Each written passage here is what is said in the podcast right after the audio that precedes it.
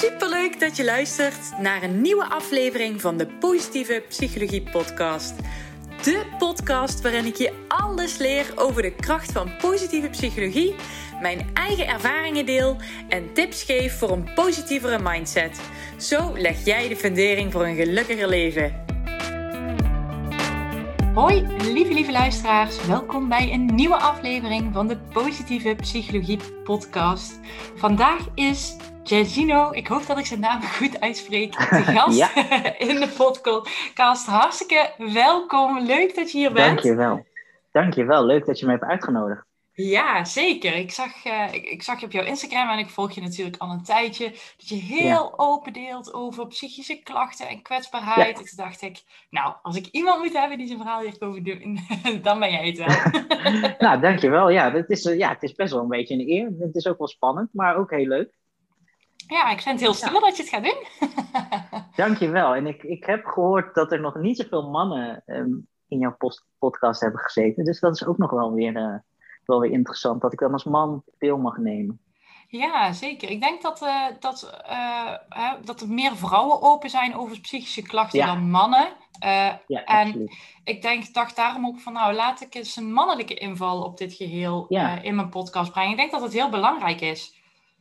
Ja, dat ben ik wel met je eens. En ik merk dat ook, dat als er over wordt gesproken, dan is het acht tot de tien keer, denk ik, door vrouwen. Mhm.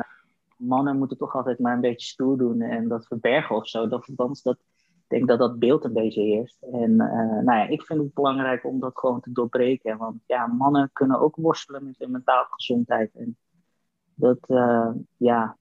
En ik vind verbergen, ja, dat is niet altijd de beste weg. -hmm. Nee, zeker niet. Als je het opkropt, dan komt het er altijd op een bepaalde manier toch uit, hè? Ja, precies. Dat ken, dat ken ik. Dus uh, nee, ik heb echt wel geleerd dat praten gewoon kan helpen en dat het echt wel op kan luchten. Um, dus vandaar dat ik steeds meer ben gaan delen. En dat heb ik uiteindelijk ook echt wel moeten leren. Uh, ik denk, mijn, mijn allereerste psycholoog die vroeg zich hardop af, heb jij überhaupt wel gevoel? En uh, ja, dus daar kom ik vandaan. Ik, ik deelde helemaal niets. Mm -hmm. En uh, nou, ik ben wel behoorlijk 180 graden gedraaid mm in -hmm. de loop der jaren. Ja. Jeetje, maar wat een heftige opmerking van die psycholoog zeg. Ik schrik er een beetje van. Ja, ik schrok er eigenlijk ook van. En ik denk dat dat misschien ook wel het doel van haar was. Okay, maar ja. ik, was, ik, ik, ik, was gewoon heel erg gesloten. En um, alles was goed. En er was niks aan de hand. Uh, en, en nou ja, ja, vandaar denk ik haar opmerking om toch te kijken of ze door me heen kon prikken. Uh, en dat heeft me uiteindelijk ook wel aan het denken gezet. En toen heel langzaam liet ik mezelf zien. En dat heeft echt jaren geduurd. Uh, maar ik ben wel blij dat dat me gelukt is. Zeker, het is heel knap van je dat, uh, dat je daarmee aan de slag bent gegaan.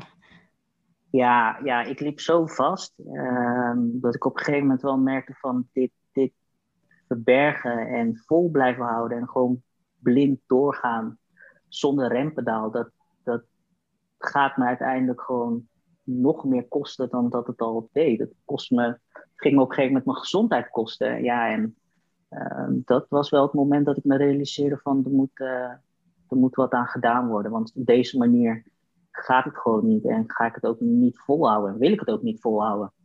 Hmm.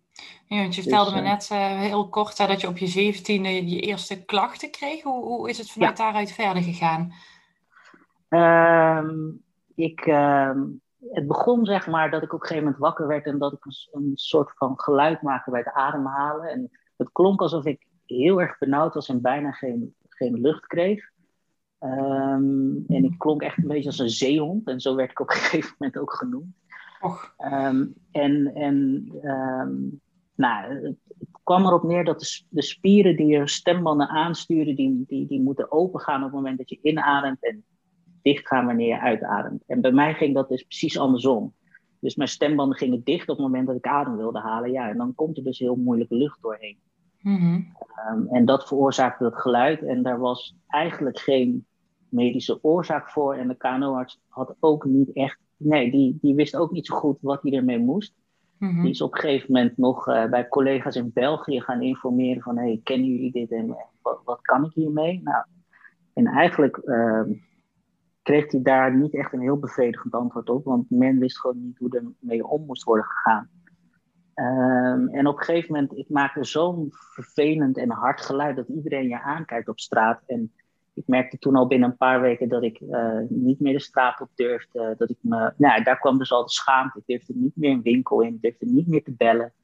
En dat ging zo ver dat ik op een gegeven moment bij de KMO-arts uh, zat en zei van, nou weet je, als het op deze manier gaat, dan wil ik echt niet meer. Dan ben ik echt, echt klaar met het leven. Um, En dat was voor hem het moment om uh, ja, uh, mij eigenlijk in het ziekenhuis te houden. Dus ik mocht ook niet eens meer naar huis. En ik werd opgenomen. Ik was, ja, ik was 17, dus ik kon destijds nog op de kinderafdeling terecht.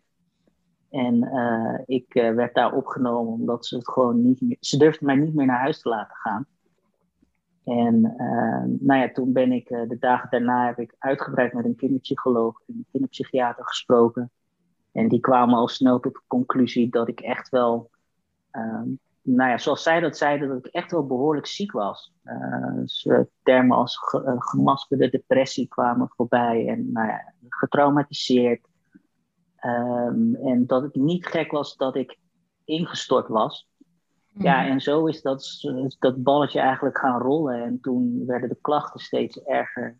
En uh, ja, toen ja, ik was niet meer in staat om te studeren. Ik was niet meer in staat om aan het werk te gaan. En had ineens heel veel slaap nodig. Wat ik, wat ik nog steeds heb overigens. Um, maar ja, mijn lichaam kon gewoon niet meer. Het was gewoon op. En uh, ja, dat is ondertussen twaalf jaar geleden. Uh, nou ja, tot op de dag van vandaag heb ik daar behoorlijk mee te maken. Maar het is wel heftig geweest qua klachten ook. Ja. Ja, jeetje zeg, wat een verhaal. Maar uh, als ik jou goed begrijp, uh, um, omdat je zo'n heftige psychische klachten had en die misschien een beetje hebt weggenegeerd ja. hebt, of weggestopt hebt, zijn jouw ja. stembanden het omgekeerde gaan doen. Ja. Vat ik het dan goed ja. samen? Ja, ja. en uh, dat, dat heb je heel goed. En achteraf gezien waren dat de eerste signalen van de conversiestoornis die jaren later bij mij is gediagnosticeerd.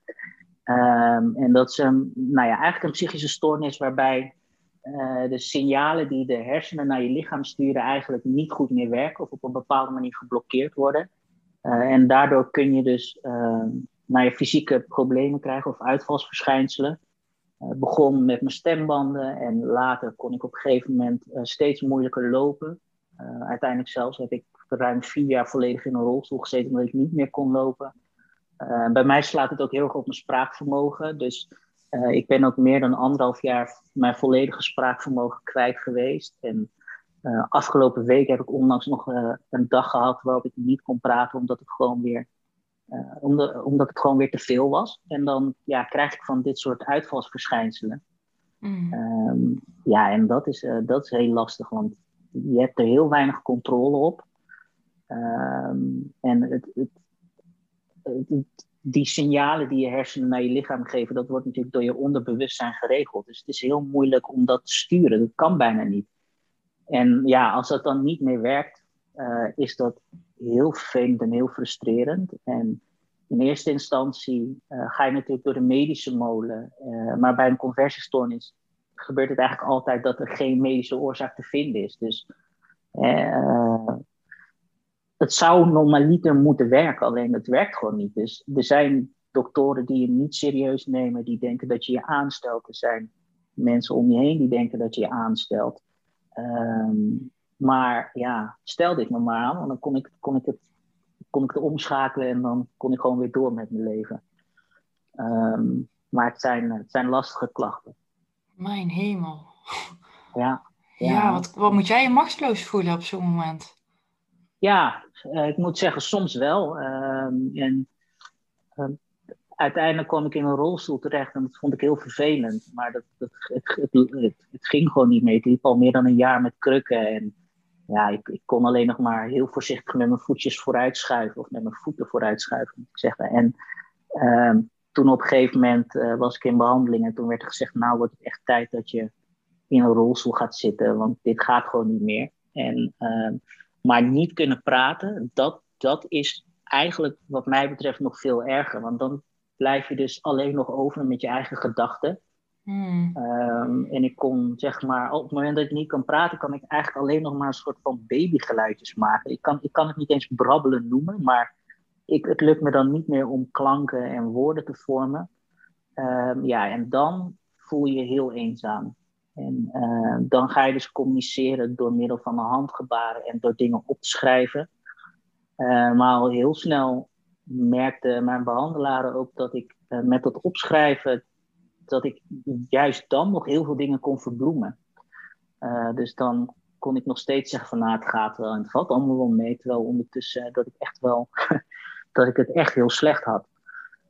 Dus het is ook echt wel tijdens al mijn behandelingen een, een, zoektocht geweest van hoe gaan we nou aan het werk en, en wat werkt het beste. Maar ja, om terug te komen op dat niet kunnen praten, dat is echt, uh, nee, dat is echt verschrikkelijk. Dat is echt, ja, dat, uh, daar kan ik letterlijk stil van worden, zeg maar. En dat gun ik ook echt niemand. Nee, zeker niet. Hè? En zeker omdat je vaak, als je, als je psychisch iets hebt, dan zeggen ze altijd praten, praten, praten. Dat is de oplossing. En als dat je dan wordt ontnomen door je lijf, ja, dat is afschuwelijk. Ja, dan, ja, dan weet je soms echt niet meer waar je het moet zoeken. En uh, wat ik al zeg, het wordt dan heel eenzaam. Want je blijft over met je gedachten. En je kan alleen nog maar nadenken en je niet meer uiten. Of althans, niet, niet goed meer uiten. Ja, en dat, dat, uh, dat zijn gewoon hele uh, zware momenten ja. Ja. hey, en, en, en je zei net van de week had ik het een dagje. Hoe, hoe, hoe komt dat dan en hoe kom je daar zo snel weer uit dan deze keer? Heb je wel wat tools inmiddels die je in kan zetten? Ja, ja. Nou uiteindelijk zijn de laatste weken voor mij gewoon uh, te veel geweest. We zijn met de familie een weekend weg geweest. En natuurlijk werden de regels omtrent de corona werden natuurlijk weer wat versoepeld. Dus ineens uh, mochten er weer meer mensen bij elkaar komen. Dus kregen we ook weer verjaardagen en mensen komen weer over de vloer. En dan zijn die prikkels dus al heel snel te veel voor mij. Um, en dat uitzicht dan uiteindelijk dat ik op een gegeven moment wakker word en dat ik al gelijk merk van hé, ik kan niet meer praten. Um, en dat is dan voor mij het signaal uh, om te zeggen van oké, ik moet nu echt terugschakelen en beter voor mezelf gaan zorgen dan ik de afgelopen weken gedaan heb. heb. En dat is denk ik um, wat, ik, wat ik vooral geleerd heb de laatste jaren. Is op het moment dat het gebeurt, dat ik niet meer zo in paniek raak, maar dat ik wel gewoon uh, weet wat ik moet doen. Ik moet, ik moet terugschakelen, ik moet terugkomen bij mezelf, meer mijn rust nemen, uh, prikkels beperken. En, en op die manier um, dan weer nou ja, mijn dagen in gaan vullen. Uh, vooral gewoon door goed voor mezelf te zorgen. En dan hopen dat, dat het langzaam weer in dit geval mijn spraakvermogen, dat het weer terugkomt. En nu uh, kwam dat na een dag terug. Ik heb een aantal dagen nog een beetje gestotterd en dat ik echt gewoon moeite heb om woorden uit te spreken. Maar nu gaat het weer heel erg goed, gelukkig. Um, maar ja, dus, dus ik, heb, ja, ik heb de laatste jaren echt wel geleerd om uh, daar beter mee om te gaan dan in het verleden. Ja, echt goed voor jezelf zorgen. En dan op het moment dat je weer klachten begint te krijgen, pas op de plaats en meteen even ingrijpen.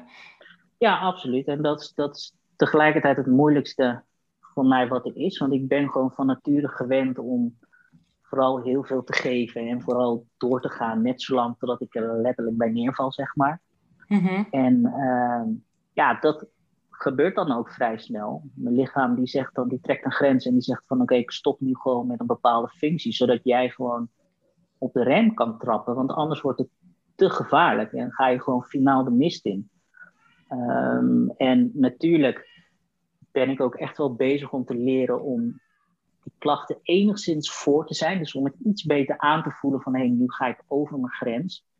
En soms lukt dat wel, maar dat, is, dat vind ik echt heel lastig. En nu ging dat even wat minder. En ja, dan uh, krijg ik dus een toename van klachten.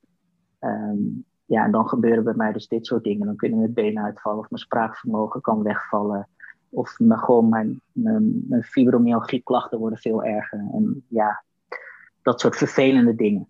Hmm. Dus eigenlijk probeert je je lichaam je aan te helpen. Het is niet de fijne manier, maar probeert je wel op een of andere manier een signaal af te geven van hé, hey, het is tijd om weer een stapje terug te doen. Ja, ik zie het ook wel een beetje als de noodrem uh, waar dan aan getrokken wordt. Mm-hmm. En uh, nou ja, ik hoop in de toekomst toch op een punt te komen dat ik uh, zelf op de rem, goed, op, goed op de rem kan trappen en niet altijd meer die noodrem nodig heb. Ik moet zeggen dat het nu al veel beter gaat dan bijvoorbeeld vijf jaar geleden. Uh, dus in dat opzicht maak ik echt wel ook uh, heel veel vooruitgang. En dat, dat is heel fijn om te merken. En dat zorgt er ook voor dat ik echt heel erg gemotiveerd blijf, blijf met mijn therapie. En uh, dat ik gewoon mijn dingen blijf doen. Dat, dus ik heb eigenlijk, ondanks al mijn klachten, heb ik echt wel, een, heb ik echt wel hoop voor de toekomst, zeg maar. Ja, wat fijn zeg. Echt heel fijn dat je, dat je die signalen wat eerder begint te herkennen, inderdaad. En dat je dus nu ook uh, steeds wat eerder in kan grijpen. Ik denk dat dat echt heel erg waardevol is. En ook weer een stukje zelfvertrouwen van: hé, hey, oké, het is nu even vervelend, maar ik kom eruit en ik herken het de volgende keer eerder. Precies, precies. En dat is, dat is het. Kijk, ik heb natuurlijk al jaren dit soort klachten. Dus op een gegeven moment, hè, je raakt, wat ik daar straks al zei, je raakt minder in paniek. En dat zorgt er eigenlijk al voor dat je net iets meer ruimte hebt om uh, zodat, je, zodat je gewoon weet van oké, dit zijn dingen die me normaliter helpen, dus dit moet ik nu gaan doen. En dat staat ook allemaal netjes op papier. Uh, dus, want ik merk bij mezelf dat op het moment dat ik echt uh, veel te hoog zit in mijn spanning of stress, dat ik, dat ik het ook moeilijk vind om goed te bedenken van wat heb ik nu nodig. En dan is het prettig als het op papier staat. Um, want dan kun je het gewoon lezen en dan, dan is dat gewoon een soort van richtlijn waar je mee aan de gang kunt. En dat, dat werkt voor mij heel prettig. Ja, dus als ik het goed begrijp, heb je een soort van instructie voor jezelf om eruit te komen. Klopt dat? Ja, ja, okay. ja absoluut. Wat tof. Heb je dat zelf gemaakt of samen met de therapeut? Uh, nee, nee ja, ik heb dat, ja, ik heb het wel zelf gemaakt, maar wel uh, op aanraden van mijn uh, therapeut toen de tijd. Uh, dat was gewoon een onderdeel van het laatste stukje van de behandeling, als om een soort van plan te schrijven.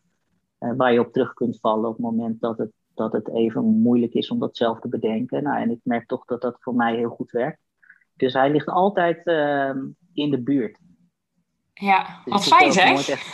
ja, ja, ja, ja, ja. weet je, en, en, ik zal je eerlijk zeggen, toen ik er voor het eerst over hoorde, toen dacht ik, had ik zoiets van, ja, weet je, kom op man. Uh, ik moet dat toch wel gewoon zelf kunnen, zonder dat het hier op papier staat. Maar um, ik kon dat dus niet.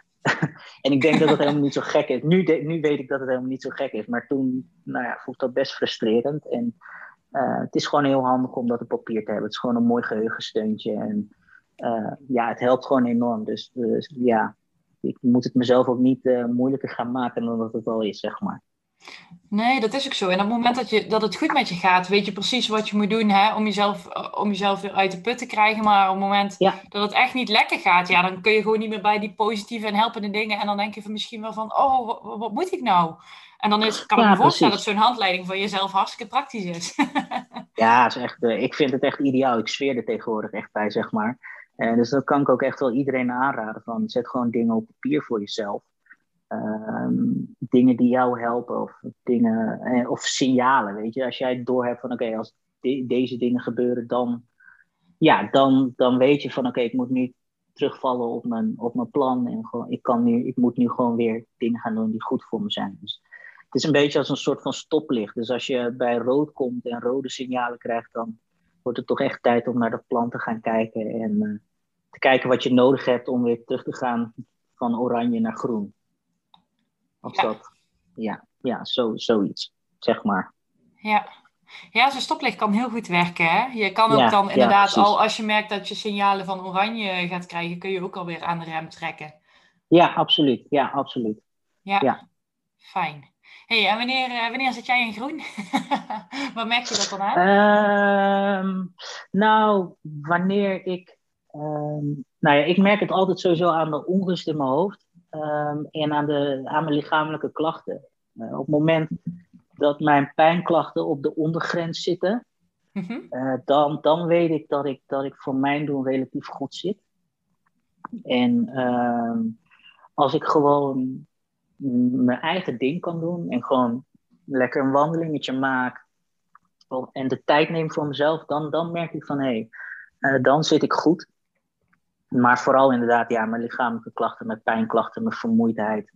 Op het moment dat die erger worden dan, dan dat ik ze normaal heb, dan weet ik van oké, dit gaat de verkeerde kant op en nu moet ik, uh, uh, moet ik bij gaan sturen.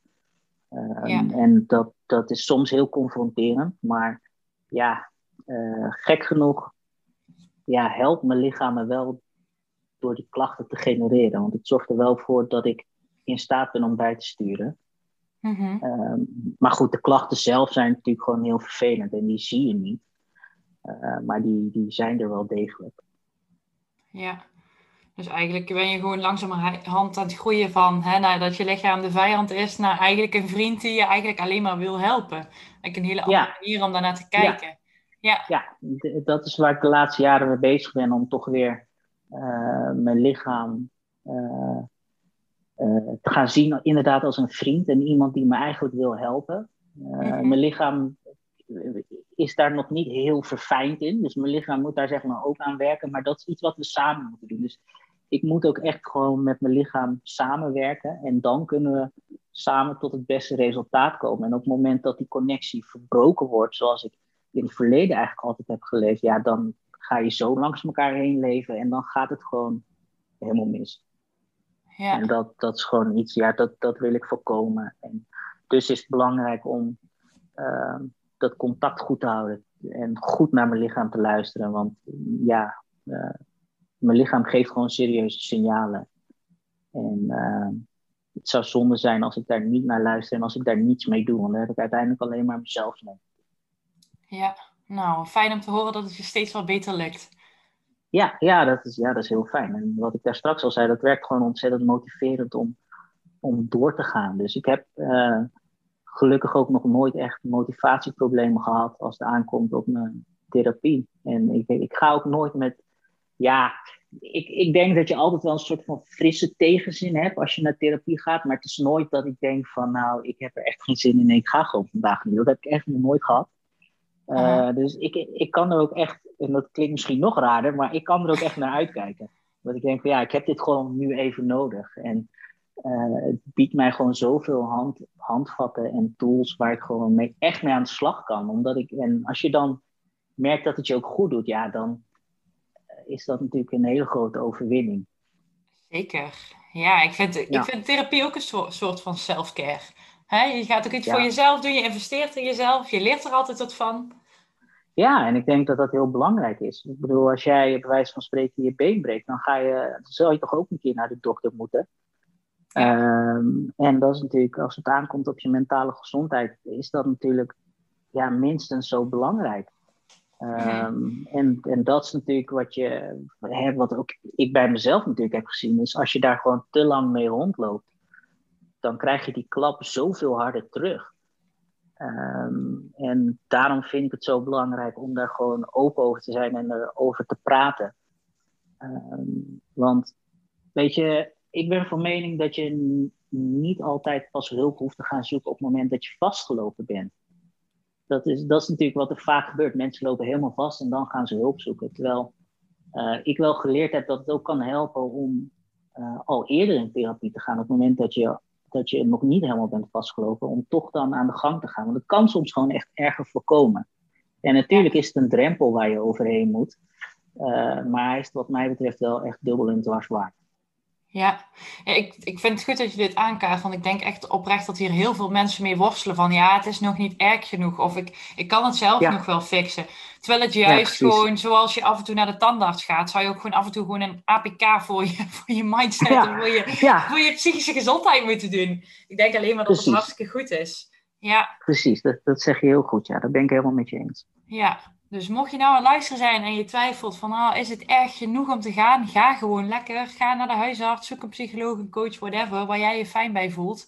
En zorg in ieder geval dat het klikt. Dat vind ik altijd heel belangrijk. Ja, dat is heel ja. belangrijk. Als, als het niet klikt, dan uh, gaat het toch moeilijk worden om goed samen te werken, om je goed open te stellen. En uh, dat is soms een zoektocht om de juiste behandelaar te vinden.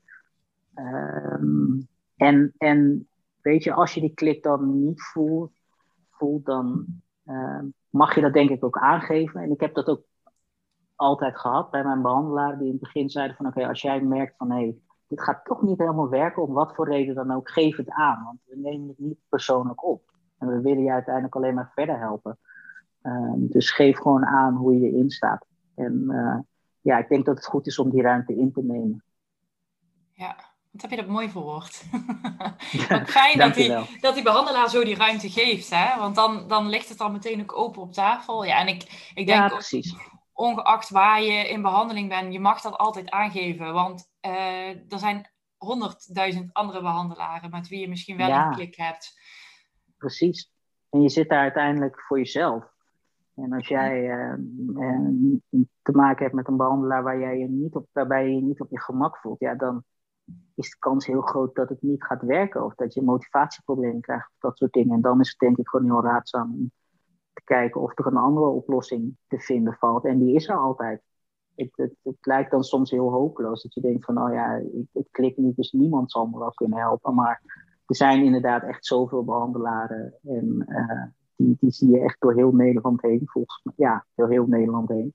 Hmm. En uh, er is altijd wel iemand uh, waar, waarmee je beter matcht en waarmee je wel gewoon goed aan de gang kunt.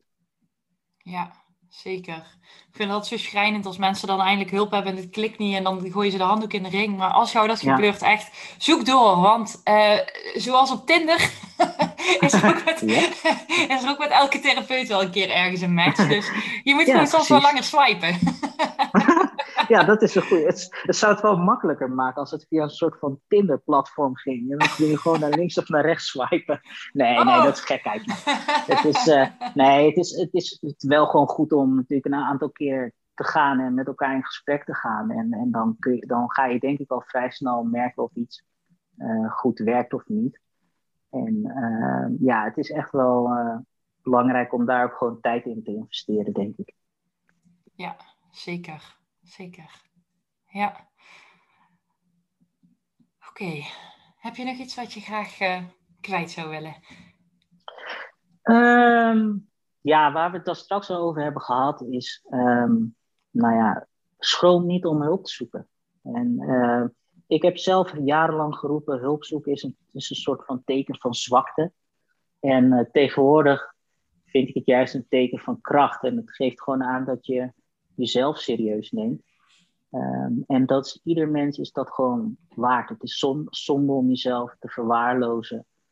Um, en, en blijf gewoon je verhaal delen. Want het opkroppen gaat gewoon niet werken. Ik ben bijvoorbeeld, um, ik ben half Molux. En de Molukse cultuur is een hele mooie cultuur, maar ook wel een cultuur waarin er heel weinig wordt gesproken. Uh, echt wordt gesproken, moet ik zeggen. En dingen moeten al gauw binnenskamers blijven. Um, en ja, zo ben ik eigenlijk ook opgegroeid. En ik ben daarin gigantisch vastgelopen. Um, en ik weet nu hoe belangrijk het is om gewoon wel je verhaal te delen. Omdat het gewoon echt helpt om je open te stellen en uh, hulp te zoeken. En ja, mensen schamen zich snel en ik ben daar zelf, ik heb dat zelf ook. Maar ja, eigenlijk hoef je je niet te schamen. En daar straks hadden we, het, hadden we het over dat gebroken been. Maar met dat gebroken been schaam je je in principe ook niet. Of hoef je je ook niet te schamen. Dus waarom mhm. eh, zou je je moeten schamen op het moment dat je merkt van... hé, hey, ik zit niet zo lekker in mijn vel. Dus dat, dat, ja, dat vind, ik vind dat wel heel belangrijk om mee te geven. Ja, met een gebroken been blijf je niet lopen. En een gebroken hoofd eh, hoor je ook niet door te blijven lopen.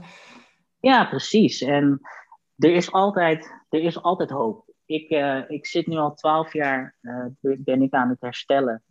Of, en zit ik ziek thuis. Maar ik kan je wel vertellen dat ik gelukkiger ben dan dat ik ooit ben geweest. En ik denk dat dat heel belangrijk is. Um, want ik heb zoveel geleerd de laatste jaren. En ik leer uh, anders aankijken tegen bepaalde dingen. Ik leer mijn gedrag aan te passen. Dus, en met een wat andere leefstijl. En ik merk gewoon van, hé, hey, ik word daar zoveel gelukkiger van. Ondanks dat ik het nog steeds heel zwaar heb en dat ik nog steeds heel veel klachten heb en getraumatiseerd ben, uh, kan ik echt zeggen dat ik iedere dag een betere versie van mezelf ben. Ja, en dat is, dat is wel heel gaaf om dat, om dat, uh, om dat te ervaren. Dat het toch dat je het resultaat ziet van al dat harde werken. En, en daarom nogmaals, er is altijd uh, hoop en een uitweg. Hoe zwaar het ook lijkt. Ja, want dat is, uh, uh, de, ik denk, ja, wat ik net al zei, ik vind dat heel belangrijk om te, om te, om te zeggen. En ik heb echt wel gedurende de dag mijn, mijn, mijn zware dipjes, dusdanig zware dipjes dat ze dat met, met um, suïcidale gedachten. dus dat, dat, klinkt heel extreem en dat is ook best extreem. En het is daar misschien ook vreemd om te zeggen van hé, ik ben, ben toch gelukkiger dan dat ik ooit ben geweest. Maar dat is vooral omdat ik ehm, geleerd heb dat ik uit die dipjes kan komen. Ik weet wat ik moet doen op het moment dat het, ehm, dat het te heftig wordt. En ja, ik vertrouw toch steeds meer op wat ik geleerd heb. En ik vertrouw op mezelf. En ik ben gaan, ja, toch, ik ga steeds meer accepteren dat die dipjes er blijkbaar bij, voor mij bij horen. En op het moment, vanaf het moment dat dat me lukte, eh, dat gaf ineens heel veel ruimte. Mhm. En dat, dat, is, ja, dat zorgt ervoor dat ik aan het einde van de dag meestal toch meer plussen dan, dan min heb. Zelfs met die suïcidale momenten. En, ehm, waarvoor het wat mij betreft overigens wel belangrijk is dat op het moment dat jij merkt van hey, ik heb ze niet goed meer onder controle om daar om echt acuut aan de bel te trekken uh, bij je behandelaar. Of je kan uh, dat telefoonnummer bellen 0800 0113 is dat meen ik. Mhm. Ehm, en ehm, ja, ook daarin is het belangrijk, verberg het niet. Stop het niet weg, want dan kan het gevaarlijk worden. En dat, dat gun, je, gun ik gewoon niemand. Uh, maar ja, nee, ik ben echt gelukkiger dan dat ik ooit ben geweest. En dat, uh, dat houdt me op de been. En dat zorgt ervoor dat ik, uh, dat ik blijf lachen en dat ik door blijf gaan op de weg die ik ben ingeslagen. Ja, heel mooi. Het omarmen van je, van je dipjes, zoals jij dat noemt. En ja. daardoor daarnaast echt het ruimte voelen voor de groei, het proces. Trots zijn op jezelf, ja. dat dat gewoon naast elkaar mag bestaan. Ja, ja, het is echt een beetje het omarmen van je klachten. Uh, de eerste keer dat ik. Ze hebben me eigenlijk. Ze hebben een voorbeeld gebruikt om me dat uit te leggen. En dat is eigenlijk bijvoorbeeld een flesje water. Op het moment dat je dat flesje water uh, op armlengte afstand van je houdt, dus met gestrekte armen, dan word je al heel snel moe. Terwijl op het moment dat je dat flesje gewoon bij je draagt en tegen je aanhoudt en je handen eromheen sluit, dan kan je het ineens veel langer volhouden. En dat vond ik zo'n metafoor, zo'n mooie metafoor, die ik eigenlijk uh, nooit, uh, ja, nooit vergeet. En nog steeds eigenlijk toepas op het moment dat ik merk van nee, ik wil mijn klachten weer veroordelen en wegstoppen. Dat ik denk van oh nee, ik moet het gewoon weer omarmen. Want het, het hoort bij, het is een onderdeel van mij. En het, uiteindelijk heeft het een functie. En ja, ik moet er wel, ik moet ermee leven. Dus kan ik het maar beter omarmen dan dat ik er tegen ga vechten. Want met, zeker met een conversiestoornis uh, werkt het meestal zo op het moment dat je er tegen gaat vechten, dan wordt het alleen maar erger. En dat wil je gewoon niet. Dus je kunt het beter maar gewoon ja, leren omarmen, wat mij betreft. Hoe moeilijk dat ook is. Want dat, dat, het lukt mij ook niet altijd. Het klinkt natuurlijk nu alsof ik, alsof ik het wiel heb uitgevonden, zeg maar. En dat is echt niet zo. Want ik heb ook zat momenten dat het me niet lukt. Uh, maar die momenten dat het wel lukt, zijn echt heel waardevol. Ja, en die vallen ook meer op als je er op die manier naar kijkt. Ja, absoluut. En dat, dat zorgt ja. ervoor dat het net even iets draaglijker wordt. En ja, dat is uiteindelijk uh, ja, waar je natuurlijk naartoe wilt. Ja, dankjewel voor die mooie metafoor. Ga ik onthouden. Graag gedaan. Ja, dat en, het is wel mooi. Ja, zeker. En nou heel erg bedankt dat je hier je verhaal wilde komen doen. Echt heel erg waardevol. En uh, je gaf aan dat je het heel spannend uh, vond, maar ik vind echt dat je het ja. fantastisch goed hebt gedaan. Hoe vond je ervan, achteraf gezien? ja, uh, leuk. En echt heel erg waardevol. Ik, denk dat het, ik ben heel blij dat ik deze kans van je heb gekregen. Dus daar wil ik je echt heel hartelijk voor bedanken. En ik denk dat het goed is. Kijk, over, over conversiestoornissen wordt wel steeds meer bekend, maar is toch een, ja, is nog niet zo heel bekend. Dus ik denk dat het goed is dat daarover meer over gesproken wordt. En sowieso praten over mentale gezondheid. Ik denk echt dat het heel belangrijk is. Dus ik, ik vind het echt super dat jij deze podcast hebt. En uh, nou, ik ben echt heel erg blij dat ik de kans heb gekregen om mijn verhaal uh, te mogen doen bij je. En uh, ik vond het eigenlijk heel leuk. Ja. Nou, blij te horen. ja. Ja, hey, jullie heel erg bedankt voor het luisteren en hopelijk tot de volgende keer. Heel erg bedankt voor het luisteren. Mocht je deze aflevering interessant hebben gevonden, maak even een screenshot, deel het in je story en tag me op Instagram. Mijn accountnaam is Eline underscore online coaching.